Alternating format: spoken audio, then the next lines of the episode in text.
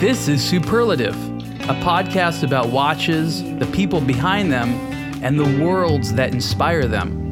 Spending time with the Blog to Watch community and the stories we discover. Let's get started.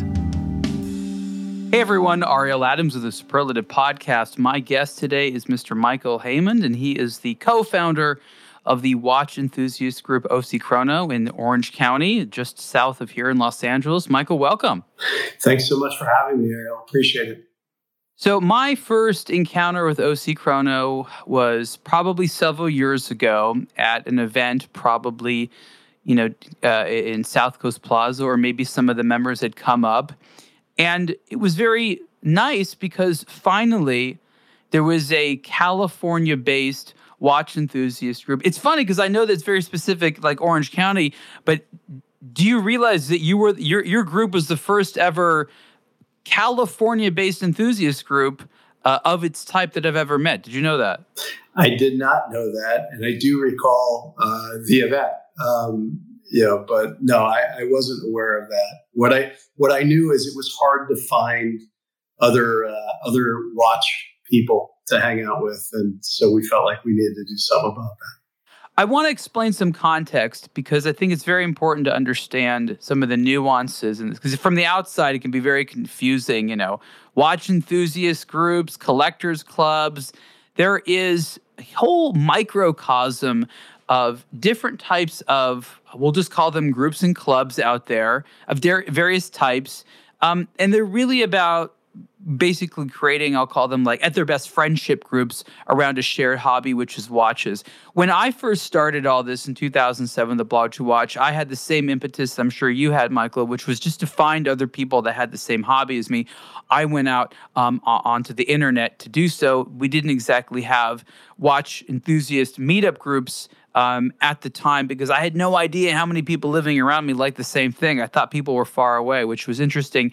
What year would you say did the sort of watch meetup group really start to be a thing as far as your recollection? Yeah, so for us, I can remember uh, kind of 2015 ish. Um, hanging out with the same couple of friends uh, on an almost weekly basis. And invariably the talk was always, you know, watches and, and occasionally cars, but mostly watches. And so, you know, as time went on, we kind of started looking at each other going, it's getting a little weird. You know, it, it's just the three of us and we're just talking about the same things over and over again.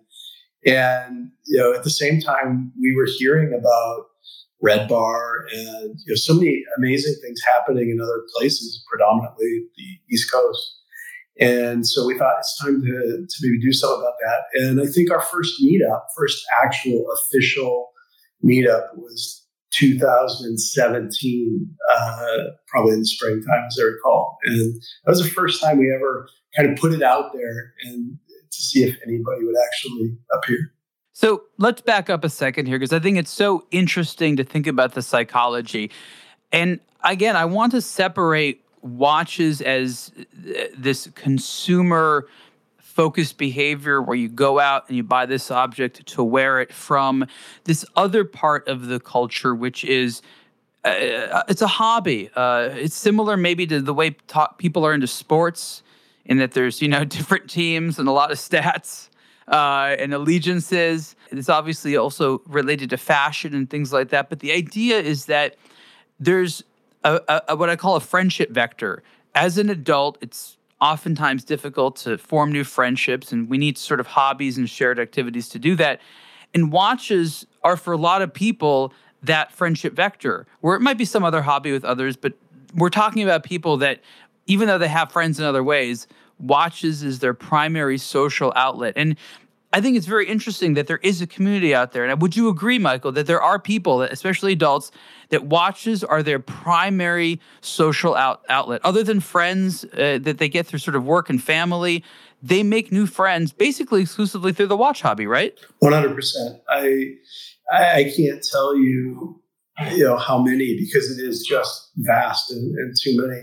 How many of these people that we have the pleasure of getting to know, you know, have have really built their entire social circle and and friendship groups on on watches. It's crazy. It really is crazy. Without having this group, a lot of people would be kind of lonelier. And I remember before the groups came into fashion, you had uh, people sort of doing it vicariously. People would listen to videos I would do on YouTube um, or uh, or older podcasts that would do, and they would they would listen as though I was chatting to them, and they would actually tell me, I you know they're like I'm at home alone, but at least I feel like I have a friend who's also into this. The ability to go out and meet people who also share this hobby is kind of a unique phenomenon. I mean, you're right; they have it in cars, but it's so much more well established. Uh, where you're going to sort of go and, and hang out uh, to appreciate cars in a group, especially here in Southern California. I don't know of other things out there. I'm trying to find analogs, right, Michael? Like, are there other things other than watches that will get adult men to get together to hang out? I guess sports is kind of one of it. Like, what are the other categories? There's just not that many, right? No, there's not.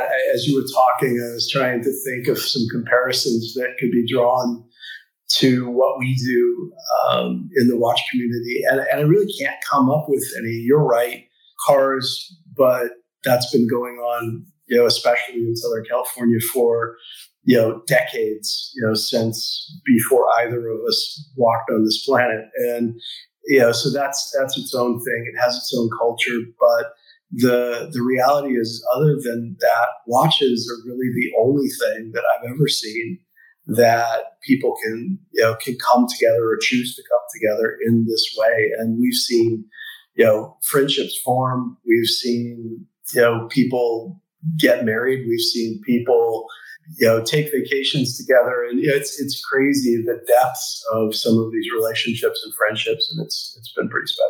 One of the things that i think a lot of people don't understand is when you guys get together what is it that you do?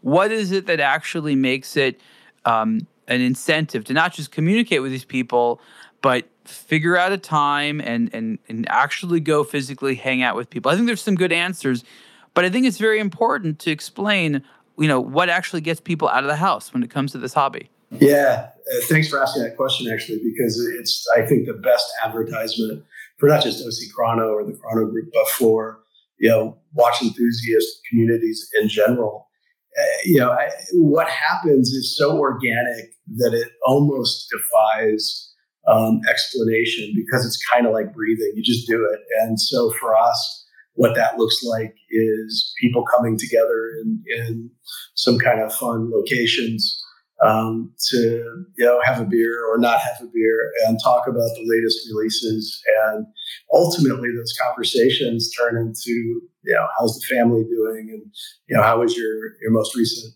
you know trip to wherever and those kinds of things and it's amazing to me that by the end of the evening watches are not really even the topic of conversation anymore. It, has gone much deeper than that. And, and i think it's also important you know to you know, to say that I think that the idea of a of a watch meetup could be really intimidating, and it, it always was for me.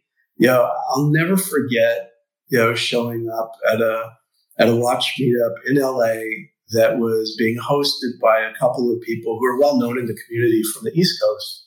Um, and it was, I was so afraid to walk into that room because one, I'd never been to anything like that. Two, there's this perception um, that exists in so many parts of our culture that you know I or mine is not enough. You know that my watches are not going to match up to the watches that are in the room and those kinds of things. And so we've worked really hard. I know a lot of other groups have too to kind of tear down those barriers because it should never be about that. And I think you know as well or better than anybody that you know true you know true watch people you know they're just into these tiny little machines and all their nuances whether they whether it be a you know million dollar you know Richard Mille or you know a you know five hundred dollar Seiko it isn't really the issue and and so egos um, for us anyhow have just not been a thing and you know so along with the how we do it you know and and what happens is this you know, ever pervasive feeling of camaraderie based on watches that has nothing to do with status. Um, and, and I love that because I'm personally intimidated in those situations. We, we got to unpack that a little bit because you're talking about what you're not, but making it as though everyone sort of assumes what you know what what that's all about and understands where these personalities and these egos can come in. I mean, let's back up for a second. Yeah. Watch enthusiasm as a hobby is about celebrating the self. Okay? Correct. Wearing a nice watch means that you want to celebrate you. It's not a bad thing. But it is a it is a ego heavy hobby for better or worse. Oftentimes for better because there's very interesting people you meet who are fellow watch lovers, but people have various levels of maturity across various spectrums of life. And when you put big people with big egos in a room with other people with big egos, there can be conflicts, right? And so I think it's very interesting to distinguish um, that there are people that are very excited about watches and can get along, but also there's people that are very excited about themselves and their view of the world and their opinions and diplomacy and being a watch lover are two separate and disparate skills that must be learned independently, right? Absolutely, yeah, without any doubt. And and what's interesting is, uh, you know, I've always found that the group, whatever the group might be, whether it's a work situation, whether it's a sporting situation, or in this case, you know, a, a group of people that have an interest in in watches, the group kind of defines ultimately its its acceptable level of those kinds of things. So I would say certainly within our group and every group, you've got people who are really proud of either the collection that they've built or the watch that's on their wrist or the story that's behind the watch that's on their wrist. And so in that regard, I you know you experience egos, but the group has kind of set you know uh, a limitation on that that suggests that you know, going much beyond an appreciation of these things and turning it into something that, you know, it's not meant to be and something perhaps negative um, just isn't acceptable. And so what happens is we'll see people show up and you, you know, they, they've got a little bit of that swagger. You know, there's nothing wrong with a little bit of swagger every now and then, but, you know, they've got a little bit of that swagger. But one of two things happens. Either that gets toned down and it allows them to truly just kind of be the watch the, the watch geek that they are, or they don't come back. And and we've never had to ask anybody not to come back, but you know, people sometimes deselect themselves, and and it's because the group isn't feeding you know that that desire to to stand out and, stuff. And so yes, you're absolutely right. You know, there, there's no way to avoid ego. It's a it's a component in every human being, um, and at the same time, the group kind of manages it just by its you know its own existence and the way it approaches things.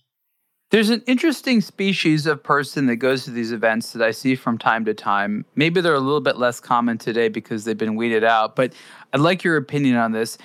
It's the watch enthusiast poser. And what I mean by that is they're not they don't really like watches. They want to look like they like watches. Yeah. They want to get a watch that makes them appear as though they have good taste and some culture. They're there to be accepted, I guess, but I don't really understand what their aim is because I've always thought that watch enthusiasm would be truly boring if you didn't actually like watches. You've seen these people. What do you think is their motivation? It's you're absolutely spot on. It's it's really interesting, and I don't see them often, thankfully, but you do see them. And motivation is hard for me to understand, but in this age of social media and the next Instagram photo, yeah, I think there's a lot of that behavior driven that way. We've, you know, culturally, you know, not to get not to get too deep into the into the sociological you know weeds, but culturally we've become somewhat materialistic and ever more so as time goes goes by. And so there there is a perception that you know that more is better, more more money, flashier things, you know, the fastest car, the the most expensive watch, and I would emphasize.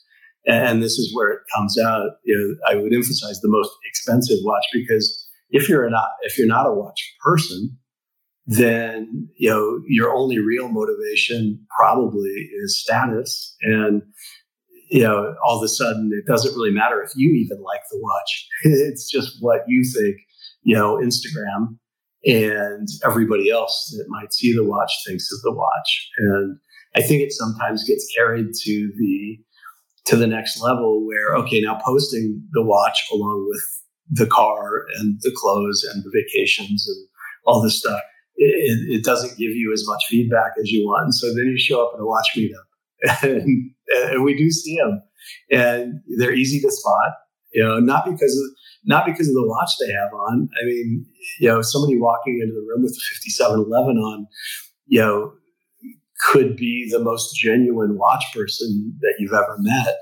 Um, but they could also be, you know, this other person that we're talking about, and and it always kind of comes up in conversation, and that'll always be, uh, you know, them to whoever they're speaking to. You know, what'd you pay for that? How much is that worth? And you know, what they're really saying is, ask me what I paid. ask me what it's worth because I know and I want to tell you. And so, you know, there's a lot of that but fortunately not as much in our community as I think exists in the universe. Um, yeah, the, the watch enthusiast community is truly that. It's you know, it's usually the most wonderful people, and they're they're driven first by watches. But you know, the the old saying, and I didn't create it, nor did our group, but you know, I came for the watches, I stayed for the people. They they very quickly just you know identify with the other people around them, and, and again, some of that ego gets left inside. When you go to these events, obviously one of the things that happens is people, you know, show off the watches they have, not in a egotistical way, but literally check out what I have and they compare. Yeah, yeah. It's a way of, you know, seeing new watches and things like that. And inevitably that does tend to probably more purchasing behavior. For you, how important is it in your experience that people get to sort of see and touch watches before they make a purchase decision. I find that sometimes people end up liking things that they never thought they would like, or they have a lot of things on their purchase radar um, because they got a chance to experience in person. And I really feel that that in person experience is crucial. Today, we live in a world where I think you learn about brands and products online first, but I think that seeing that in person for a lot of people, not everyone, but for a lot of people, is a necessary part of the purchase making decision process. So, talk a little bit about, you know, we talk a lot about the friend stuff, and we'll get back to that. But yeah, in terms yeah. of being a watch buyer, um, describe that as, as, as a, a function of these meetups. These groups, ours included, I think have a tremendous amount of collective influence on the buying decisions of their members or people who might be you know, kind of first time uh, in that environment. And you're right. I mean, you're getting to go hands on with things that you've maybe seen online, you've read about, you've, you know, engaged in, you know, in some type of conversation about, but just haven't handled, or, you know, or maybe you've handled in a boutique or an AD, but haven't handled in a different way. And what I mean by that is, you know, I think a lot of people in, a boutique or, or at their you know authorized dealer, they'll hold the watch. They might even put the watch on their wrist, but their interaction, their physical interaction with that watch might last 30 seconds to, to 90 seconds at most before they're handing it back to the representative of, of that you know, of that store.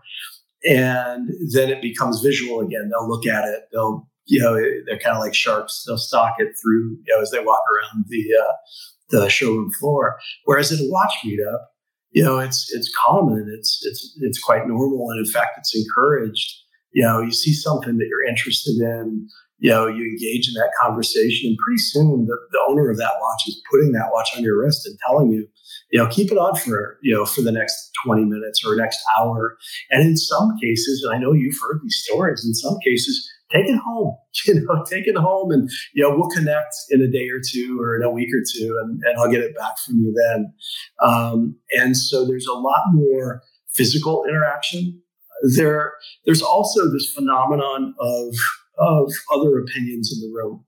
You know, if if you walk into again the, the boutique or the AD, you're, you're going to get the opinion that you expect to get, which is this watch that you're looking at, you're handling is the most amazing thing that you've ever seen and likely ever will see, versus you know the person who's now owned the watch for you know for X period of time, and you're talking to them about it, and they're telling you, here's what I like about it, but let me tell you what I don't really like about it, um, because I don't think any one of us has found the watch that ticks every single box. I mean, it happens, but it's rare. And so there's this this ability to to tap into not just the physical object, but the experience of the owner.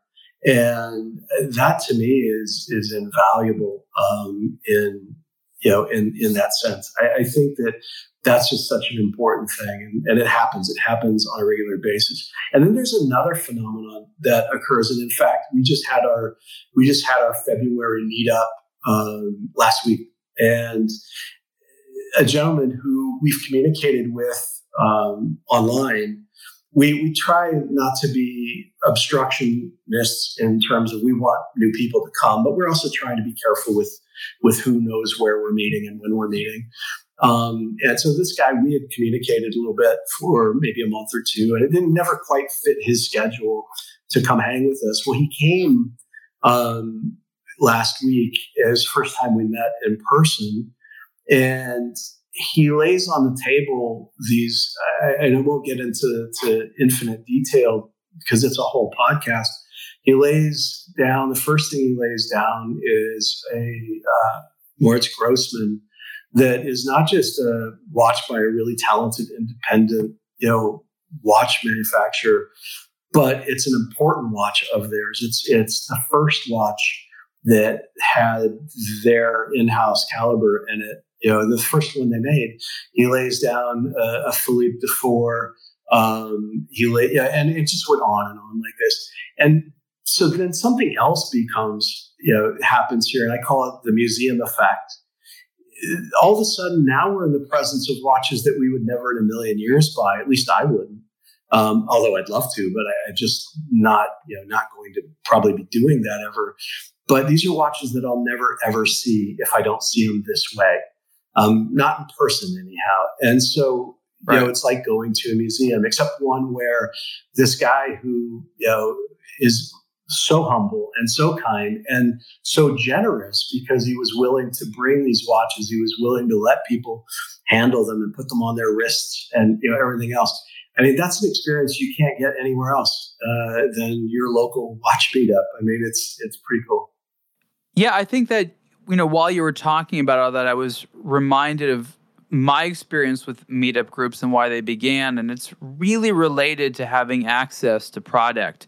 People like me who are in a media position have a lot of unfettered access to watches, so I can take it for granted that I'm able to handle and compare lots of things that I could never afford. But I think what was happening um, over the period of years when people like myself were disseminating all the media I have is the, the lay consumer realized there's so many options out there. And there really wasn't an opportunity for most people to see a lot of those watches um, in in their cities. And if they did, they were in watch stores, which, as you mentioned, are not the most inviting environments all the time. Some of them are great and are really fantastic places for watch enthusiasts, but they're not all designed for that. They're not all right. there to uh, you know to show you watches all day and chit chat. So the watch meetup group. Um, actually evolved because regular people needed a place to see watches and like you said ask other people like them you know what kind of problems do you have with it? Um, and is it comfortable? What's servicing like? You know, what what else do you recommend? What do you think I'd like? People recognize that it's a lot of money to wear a watch. You really only enjoy it after putting a lot of time and effort into knowing what it is you're getting, and you either became like an armchair encyclopedia reader uh, where you're reading, you know, I mean, look, a blog to watch has over 11,000 articles alone, you know, right. like good luck right. getting through all that. Most people need just a, a conversation group. Um, so uh, what I think happened is people came for the watches, but stayed for the friends, like you said. And that's where it became sort of more of a, a, an established thing that there was groups. I guess the next part of the question that I'm curious about is you mentioned earlier in the conversation this is a great, you know, advertisement for the group. Is there a business model? Why do you guys keep doing it? Is there money? And is that something that all all all of the groups out there do? Talk a little bit about the sort of why and again, is this a business for you? Thanks. Uh, absolutely isn't. Um, I've been asked this question, um, you know, a lot of times, and it's caused me occasionally to think, okay, we invest a lot of time in this. And, you know, a few of us have invested quite a bit of money in making it making it work the right way. And no, it, it, started very organically, and we felt from the outset that we never really wanted this to become more than an opportunity to bring people together um, over this shared passion of ours.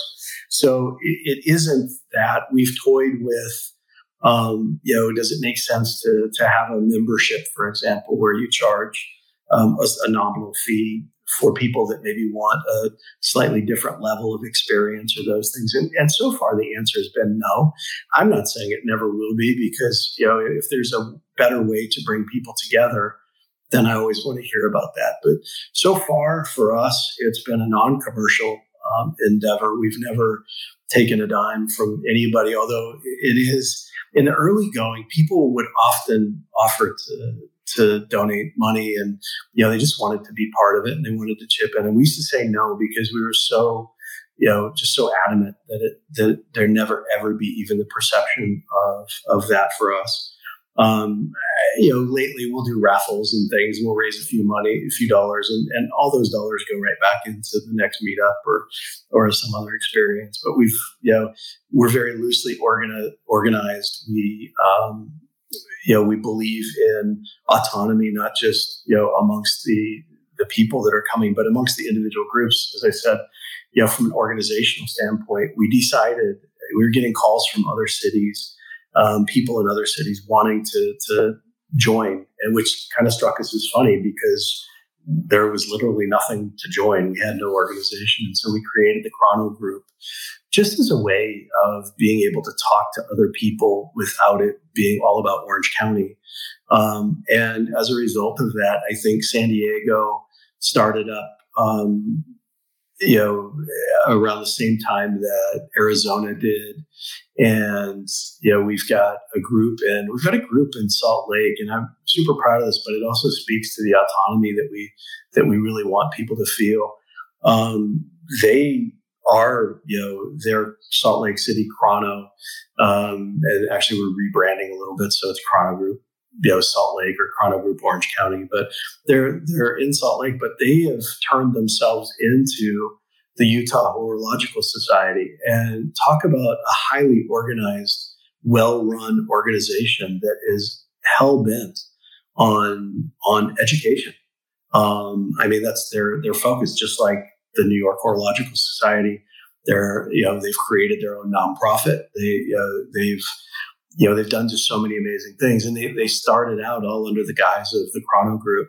And so, you know, there isn't a lot of of structure, not in the not in the you know controlling way. Uh, I guess our structure is to keep it organic and keep it loose. The only the only rules that we've ever had are one, don't embarrass us. You know, I mean, don't do anything stupid, please.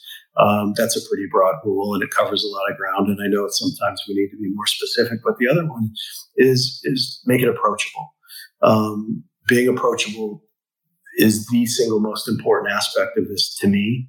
Um, just because again, I've got this, you know, I get really nervous in new groups of people, and I don't like to feel that way, and I can't imagine anybody else does. So, no, we we were pretty loosely organized. We did um, a year or two ago um, hire, and I, I, say it with a smile on my face because he's never gotten paid a dime and, and he knows he never will. We hired a president of the Chrono Group, somebody that really had a passion for, you know, technology and kind of day to day operations and how can we bring the kind of bring the message to more people. And so we're getting ready to launch some things that will give us maybe a little bit broader reach, but not for the not with the thought of making more money, but really with the thought of making more fun. Um, you know, I one of the greatest thrills for me has been traveling around to these groups and and hanging out with these people. And so there's people in all these cities that have become good friends um, and who I converse with, if not in person, on the phone or, or over email, you know, on almost a daily basis. And know, so from if there's any selfish motive, that's been it. The the other thing that we have tried to leverage is, and this kind of gets to, you know, the buying experience and and you know having access to, to more interesting watches to look at and experience. We've tried to leverage um, the group's numbers to get attention, um, you know, of of either brands or or related organizations so that we can simply get to see things um, and get to experience things that maybe we wouldn't if it was just you know Mike Haymond out in the world on his own, you know, without you know a lot of friends in the in the business. You know, we're we're kind of a you know we're kind of a pack of you know of, of watch enthusiasts roaming the countryside looking for a watch experience. And as part of that, we've done a couple collaborations. Um, again, we, have made zero dollars on any of those collaborations. It's all been about um, experience. And so we did.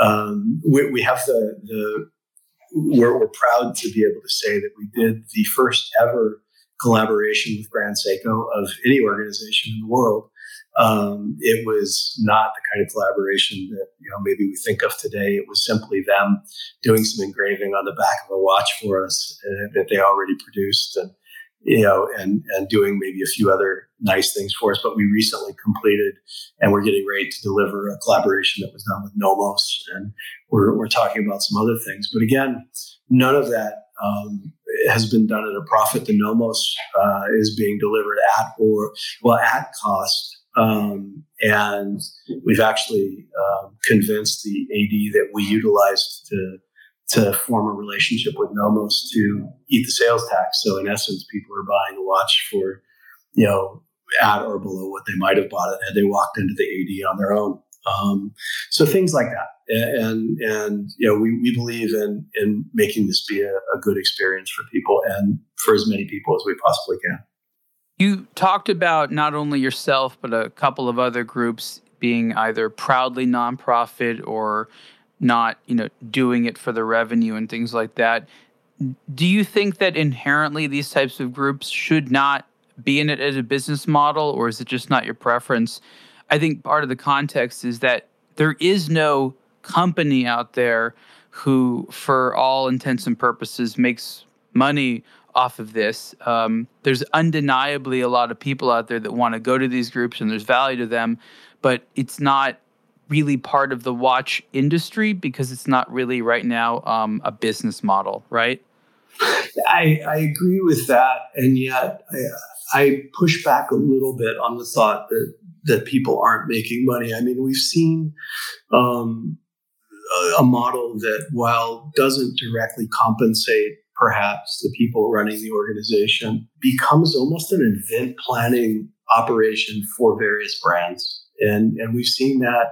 And you do see some type of remuneration in, in that scenario where, okay, I've got access to a list of all these, you know, watch enthusiasts. And if I can just get them to show up in, you know, boutique XYZ or AD XYZ, that some you know something good will happen for me. I, have seen that. I don't see a lot of that, but I, I do see some of that. You're right. I, I, there is no business model where you know where somebody like me is you know is making their living doing this. Do I think there should be? I think that's a choice that everybody makes um, on their own. I've never, you know, I'm a capitalist. I've never once shied away from you know people who have found a, a way to spend their time and spend their energy and be compensated for for doing that.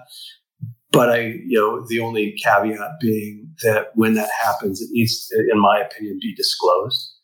There, as you know there's a lot of conflicts of interest in in the watch universe and that's true of society in general. One of the things i've enjoyed about aBlogtoWatch is you're not really selling watches. You're you're not you don't seem to be beholden to, to just about anybody. And I, I feel like there's a, a pretty honest um, conversation that you're having with the people who follow what you do. And, Thank you. And it's it's been a thing that that I've paid close attention to just you know historically because this topic that you you know that you asked me about is kind of near and dear to my heart just because I don't mind people you know making money at all. I, what I mind is people making money and having maybe a, a particular viewpoint that they're quietly, you know, guiding others towards.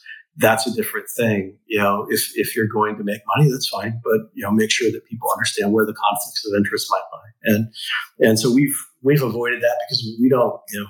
I, am not going to say we don't care. We we obviously care, but we don't care enough about any particular brand, and never will to to get compensated that way. And we don't. We all have jobs, and we all are committed to to our careers. And so, from the perspective of the people running, you know, the Chrono Group and stuff, and many of the other you know enthusiast communities that I'm aware of. You know, it's just really purely about the enjoyment of it. Geneva based watchmaker Raymond Weil invites you to discover the beautiful Caliber RW1212 automatic movement. Designed exclusively for Raymond Weil in Switzerland, the RW1212 features an exposed balance wheel symmetrically positioned on the dial under a traditional watchmaker's bridge.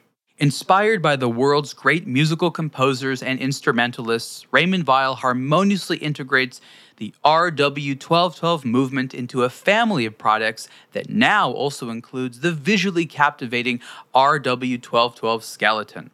Raymond Weil is a family owned and operated company that for more than 45 years has been celebrating independent watchmaking for enthusiasts everywhere. Visit raymond weil.com to see more. Hi, I'm Thomas Baillod, the founder of Baillod Watches. My family has been living in the heart of the Swiss watch valley for generations, but I'm the first one to put our name on the dial.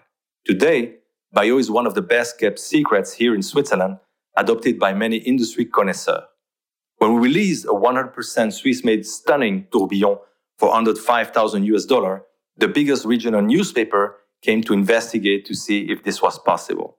It is. We currently offer five model families and our prices start at 500 US dollar. I invite you to come and learn what industry experts know best. Authentic Swiss watchmaking. Visit baillod.com.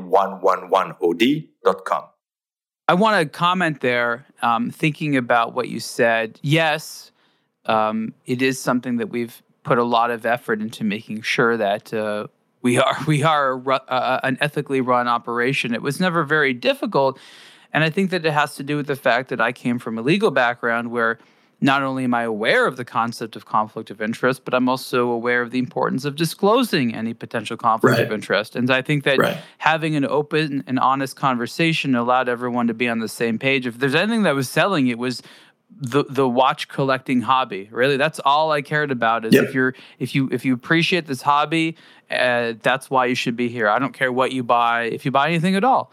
Um, and I think that, you know, being someone that grew up reading magazines, I always recognize that if you're if you're a publication for a hobby, the hobbyist also likes to spend money on that hobby. And it's not very weird to say, here's information, you know, about collecting and about the hobby.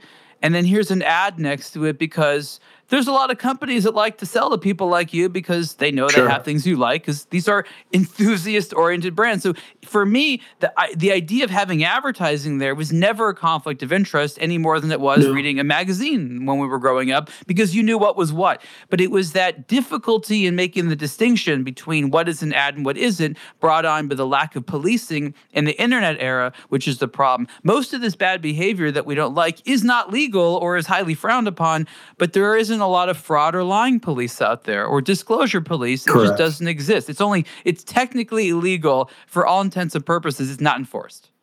Correct. And and your example of you know, for example, an ad, it's it's a very different thing, right? Because if I see an ad, I assume that you know that there was you know some remuneration for placing that ad. But what I don't assume is is necessarily that the organization whose either website or publication the ad exists on um, is now going to try and you know shove whatever it is down my throat. And, and, you know we're all pretty smart. I mean the reality is if they are we're going to kind of figure that out really quickly. So the ad thing i'm i'm totally good with. And actually in the in the space that we're in the Chrono Group and OC Chrono, there's there's this ability, and we've seen others, you know, do this. There's this ability very quietly, without almost anybody realizing it, you know, direct um, people one way or the other way. We used to do, and COVID kind of kind of killed this off, and I hope that it returns someday. But right now, all of the retail spaces are still very sensitive to these kinds of, of large gatherings. And so I get that. But we used to do, we're blessed here in Orange County with the one of the largest um, retail space spaces housing um, major watch boutiques in the world, actually, South Coast Plaza, as you know, and and you know the Massive. the reality the reality of, of it is you can't throw a rock without hitting two of them. And depending on where you're at in South Coast Plaza, you're going to hit a lot more than two. And so we used to do a what we called the watch crawl. Um, I've since heard other organizations doing something similar, which I'm actually thrilled to hear. And we would just pick a few boutiques and we would, you know, ask them if they could maybe make sure that they had some of their more special pieces in that things that maybe come from, if we're really lucky, from their heritage department or or something. Um, you know, even if they had somebody special that could come speak to us, that would be that would be appreciated. And and we would do this watch crawl. We would go from one to the other to the other, and we'd have a great time. And every year we would change, you know, which boutiques we were using and, and do those kinds of things. To me, that's a that's an acceptable thing. People can walk in, they can look around, they can do their thing. Nobody's really trying to sell them. But what's not acceptable is when, you know, say the, you know, the, the Richemont group, I just grabbing a name, you know, gets, you know, gets a hold of somebody like me and says, I'll tell you what, you know, I, I want you to, to make sure that you know you're getting X number of people through the doors on a consistent basis. You know, use these kinds of events if you want. You know, do what you want. That becomes a different thing, and yeah, and I think people see through it largely, but a lot of times they don't, and and they should, know, and they should at least be aware. So yeah, conflict of interest is really important. You know, in my my profession, much like the legal profession, I, am legally obligated to disclose conflicts of interest, and and they exist. They're everywhere in my field um, and there's no way to avoid them. And so they need to be discussed and, and made people made aware of. As long as people are doing that, I, I'm great with it. I really am. I want to add some commentary here. I, of course, I agree with you, but it's important to ask the question why. Why does these do these conflicts of interest come up all the time? People like to avoid conflicts of interest, and I want to explain is that the problem has to do with the brands themselves because what you and I want is for the brands to do business transparently at an arm's length distance with respect for all the parties involved. Like that's the ideal situation. But they don't. Sure. And what they do to people, especially members of the media and the groups, is saying, hey, I want to sell watches. What can you help me do to sell watches? And a lot of people are financially dependent on their time and they need to use their time to make money. And they are looking at this to make money. And they don't begin by wanting to deceive, but they do begin from the premise of, I'd like to make money someday. And the first few times that they're offered money, it's essentially to be a salesperson or something like that. The brands want them to operate in that discreet way, so they're not, they can't be transparent, and they essentially want them to funnel sales to them Sure. or work off of some type of commission. So the the default offer from the brands is this non-transparent, high conflict of interest thing. I trying to see things from sort of a longer term picture have always rejected those offers and say I can't do that, I won't do that, I don't want to do that. I'd rather do something that's better for everyone, but I don't think that most people have the discipline to do that uh, or the determination to do that, right? Like it, it requires a lot of pushback. And I have to have a conflict with the brands just so I can have no conflict with the audience, right? And so you have to choose totally your conflict somewhere. And I'm just explaining what I've had to do. I can't speak for everyone to try to avoid that type of stuff and how I don't see most other, you know, aspirational members of the quote unquote media having the stomach for that.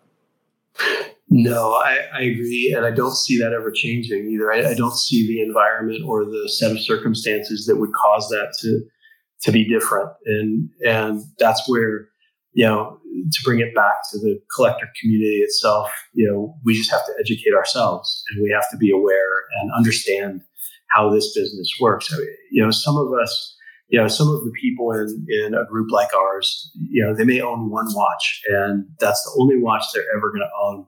They're just passionate about watches in general and they love reading about watches and talking about watches. And they're really proud of the one watch they own. And then others are out there and they're true, truly collecting. They're, they're after, you know, something based on a set of criteria that they've created for themselves. And in some cases, they're spending large sums of money on a, on a regular basis in either case, I think that educating um, the our community as to how you know kind of the business end of the business works is is important, and and increasing the level of understanding and sophistication is important um, without any doubt. And you're right, there there are very few uh, media sources that can claim um, independence from that.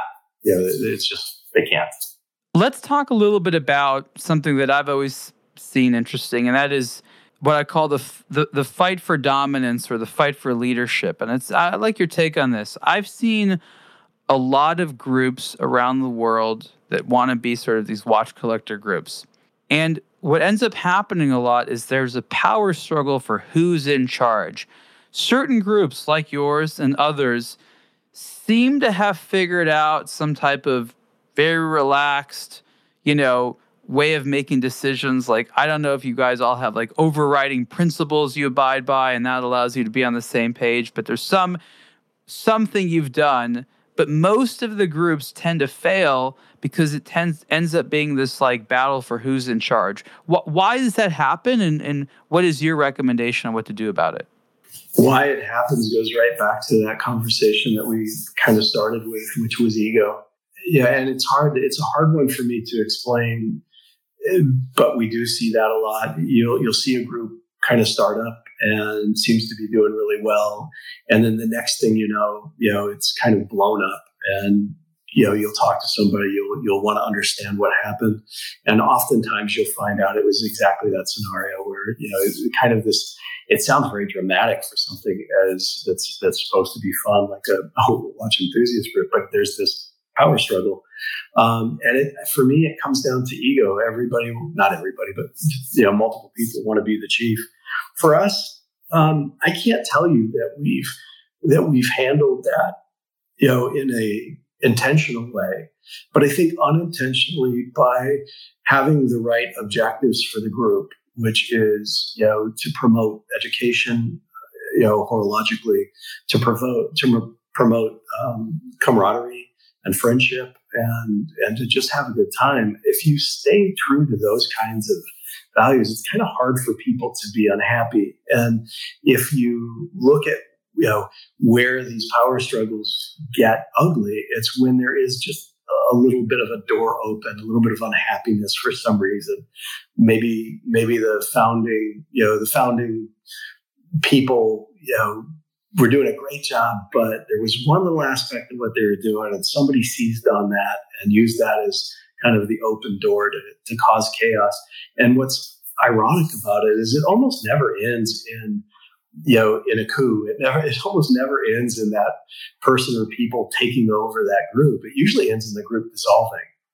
And so you know if there's a guiding principle for us other than you know those things that i just mentioned it is to make sure that that we put the group first at all costs. Um, I've been very clear, you know, in these in these last six years, six seven years, that if somebody comes along that has more energy and passion for this than I do, and you know, and maybe possesses more talent in this area or you know whatever it might be, I would gladly you know hand the reins over to them or collaborate with them and and we've done some of that you know we, we've we've got some tremendous people that have got tremendous leadership capabilities and you know we've tried to identify those people and that's how we've you know maybe grown other groups and stuff.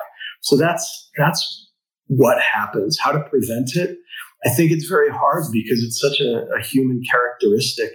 Um, we're we're we're competitive by nature. We're tribal by nature. Um, and those two things often are our downfall. And it, you can't breed that out of a group um, other than to just you know be genuine and and do what it is you say said that you set out to do. You know, again, also there's a personality that each one of these groups has. So if the personality of the group um, is strong enough and values what the group stands for enough, they will they will put down the the uprising, so to speak, uh, just by being themselves. And so we've just never had any big issues that way. Um, it's it's gone pretty well. I mentioned that for an interesting reason because I think that Red Bar, especially, had this idea that they would be like a franchise. Oh, there's going to be Red Bars everywhere, and the Red Bar name right. is going to be associated with a particular type of activity. And while there are other red bars, there's really only one, you know, Adam Craniotis's red bar, and the other ones sure. are just red bar by name. And I've come to the conclusion quite some time ago that there's no franchising in this space. There might be watch collector groups all around the world, but other right. than them being watch collector groups around the world, that's all they're going to have in common. They're going to have their own leadership, their own interests, their own events, there's something about these groups where they're going to remain small and intimate and and local, regional, specific yeah. to that culture. And I think that there's a beauty in that, but I think it's also important for the people who might also be like, "Oh, this is the next big thing." You know, like I'm not right. sure if it's the next big thing business-wise. I, I couldn't agree more. Adam uh, is a has been a good friend of mine over these last several years, in in that you know he's you know at least in a recognized way you know the obvious um, kind of founding person for you know for this whole space. And you're right. I mean there's red bar new york started by adam Craniotis and, and one or two others in collaboration. And yes it, it kind of at least from outside appears that you know, initially maybe there was this, you know, this thought that you could franchise it. And I, I think recognizing that at least currently nobody has come up with a, a way of doing that is, is a great starting point, acknowledging that each each group has its own character and its own personality. Each geographic location has its own character and personality. It has its own culture and then embracing that. You know, so I'll go back to the example of Salt Lake City for us.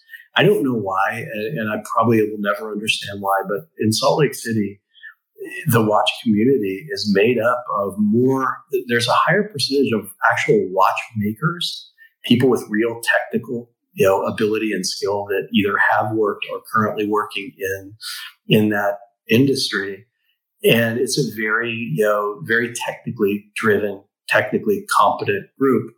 And so it makes perfect sense that a group like that might found the Utah Horological Society. Um, in Orange County, it's not what we do. It's not who we are. It's not the makeup. And understanding that I think is really important. The other thing that we've done is I, you know, I like, as I said, to travel around and engage with these groups um, when I can. And you know, we we said that we would never get so big that we couldn't go drop in at least once a year on every group that might be, you know, identifying themselves as part of the chrono group. Not so that we could, you know, see if they're doing it right, you know, but so that we could just enjoy them, you know, and and so you're right. The the franchising of the watch enthusiast space so far, I don't think has worked you know, for those who who maybe thought it would work that way, and for those that you know are you know are trying to do it, you know, uh, here's the advertisement. Don't. Um, you know, it's not what the community needs. It's not what the community, at least in my experience, wants, and it's not going to be profitable. It, it, there, there's no there's no moral or ethical way to make it profitable, in my opinion. So let's let's take this last several minutes we have and talk about what the community does need. I think we've talked a lot about some of the interesting pitfalls that can occur in this space and discussing why it might be and, and how it's important to get around them because there's a lot of enjoyment. But what is it that you'd like the industry to do? What directions do you want them to move in? Because obviously, they can encourage this, right? They can make your life easier by making it um, more convenient to sort of hang out and talk about watches. You want to do it sort of your own way. It, it's you know, I think that's really the, the, the the core wisdom out of all this is groups of friends like to hang out with one another and talk about a brand. uh, they want to get together and all see the new watches at the same time and they want to share their opinions and they'd love to be hosted by the brand but at the end the day they don't want to be like had their hands held by the brand. Like this is a behavior which is here to stay and i think it's great. I think it's great that there's these groups of friends around the world that want to have their own trips to the manufacturer, want to have their own events in town with the brand, want to sometimes, like you said, make their own sets of watches with some unique uh, decoration or, or or design element or something like that. I think this is great for the industry. So I guess again, back to the question: What things can the watch industry do to make it better for you and groups like you?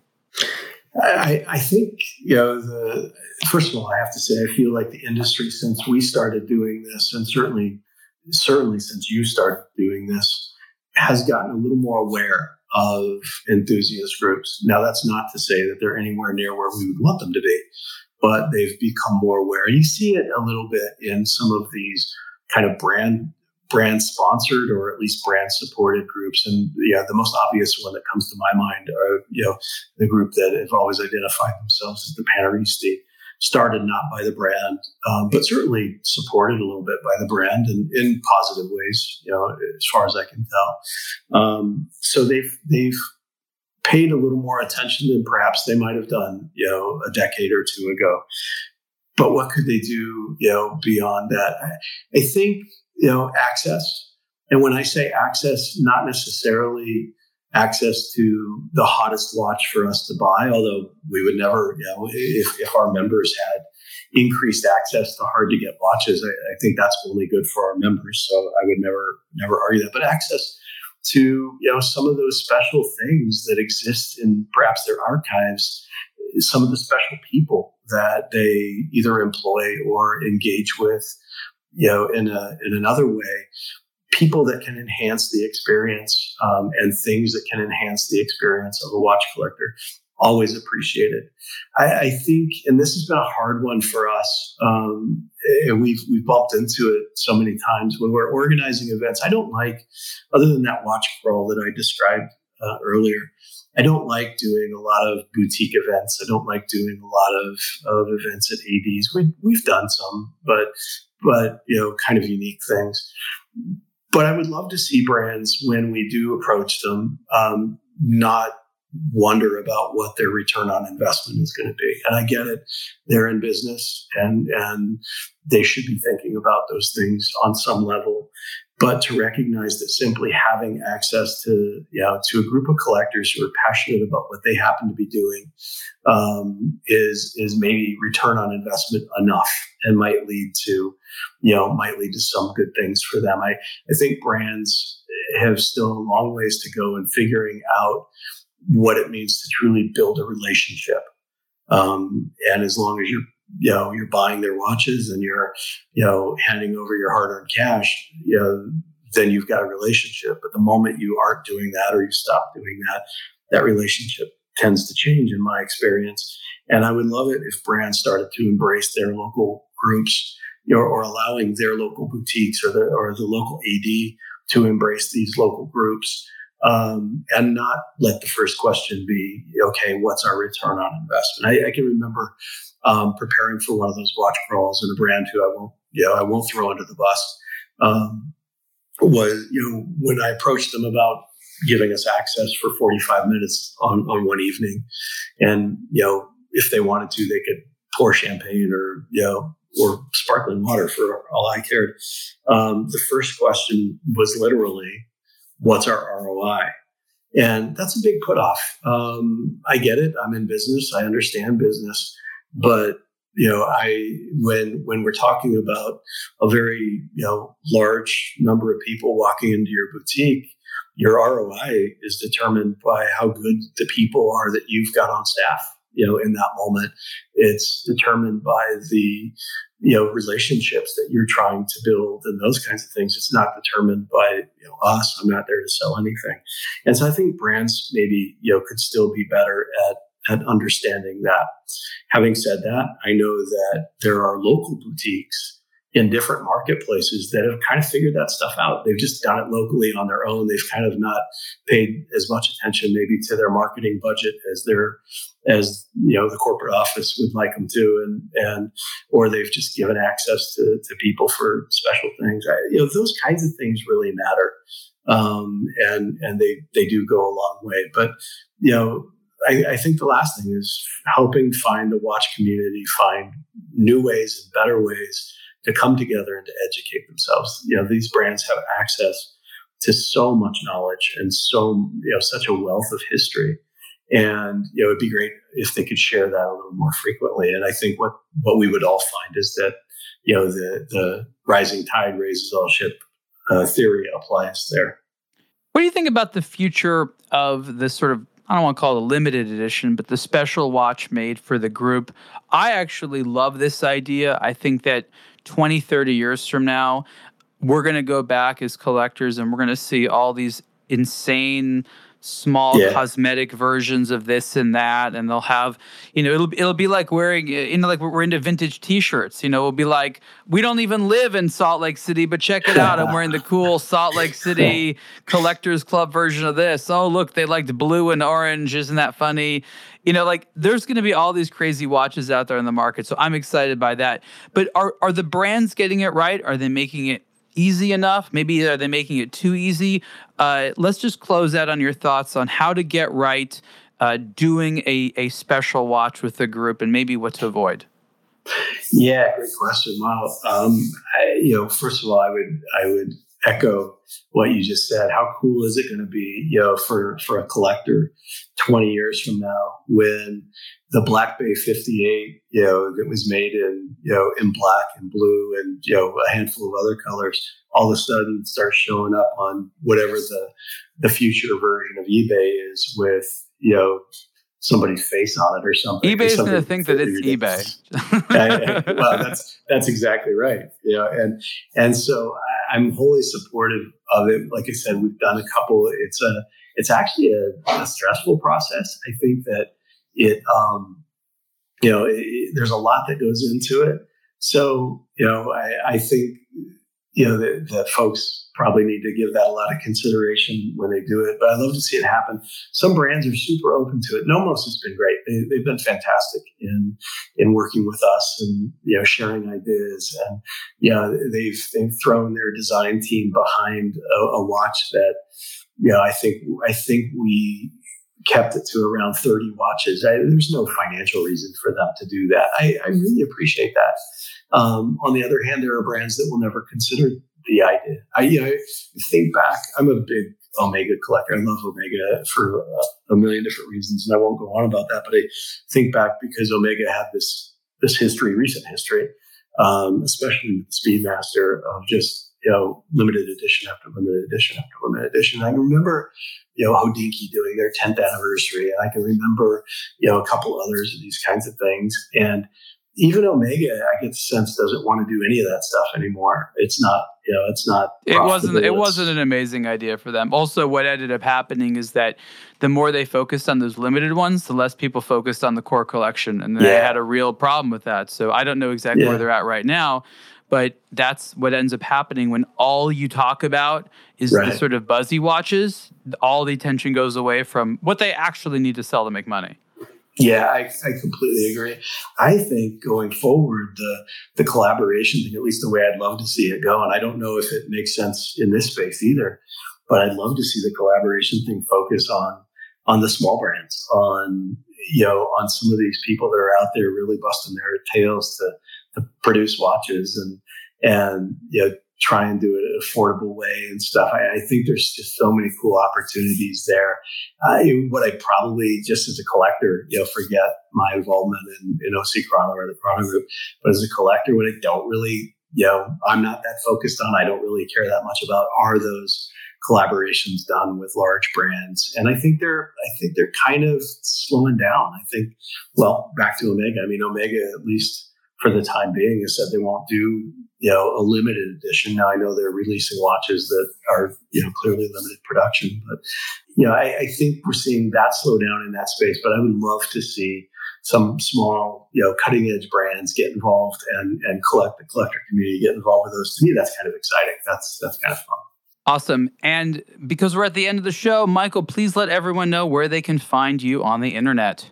Yeah, absolutely. So, so personally, you can connect with me on my Instagram, uh, M Haymond, M H A Y M O N D 321.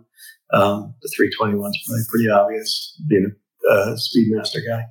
Um, and then for uh, the Chrono Group, and I have to say, we're we're slowly stepping away a little bit from Instagram. So please don't look for daily updates, but we still do look at, at our direct messages and stuff for anybody that wants to reach out. Um, OC underscore chrono um, or chrono group. Uh, I think it's chrono underscore group are great places to, to send a DM. Um, but you're always welcome to just you know, shoot me a message directly. I love to engage with people, and, and, I look at. I'm kind of selfish, I have to confess, but I look at my own Instagram probably more frequently than I do the others. So, yeah. uh, Michael Haymond, the co-founder of OC Chrono Chrono Group. Thank you so much. Ariel, thank you, and, and not only for having me on, but for what you do. Yeah, I think the community really appreciates you. Thank you for listening to another episode of the Superlative Podcast. Support the show by subscribing and rating it on your preferred podcast platform. For questions, comments, and ideas, please email the show at superlative at ablogtowatch.com. For the latest in watch news, reviews, and culture, visit ablogtowatch.com.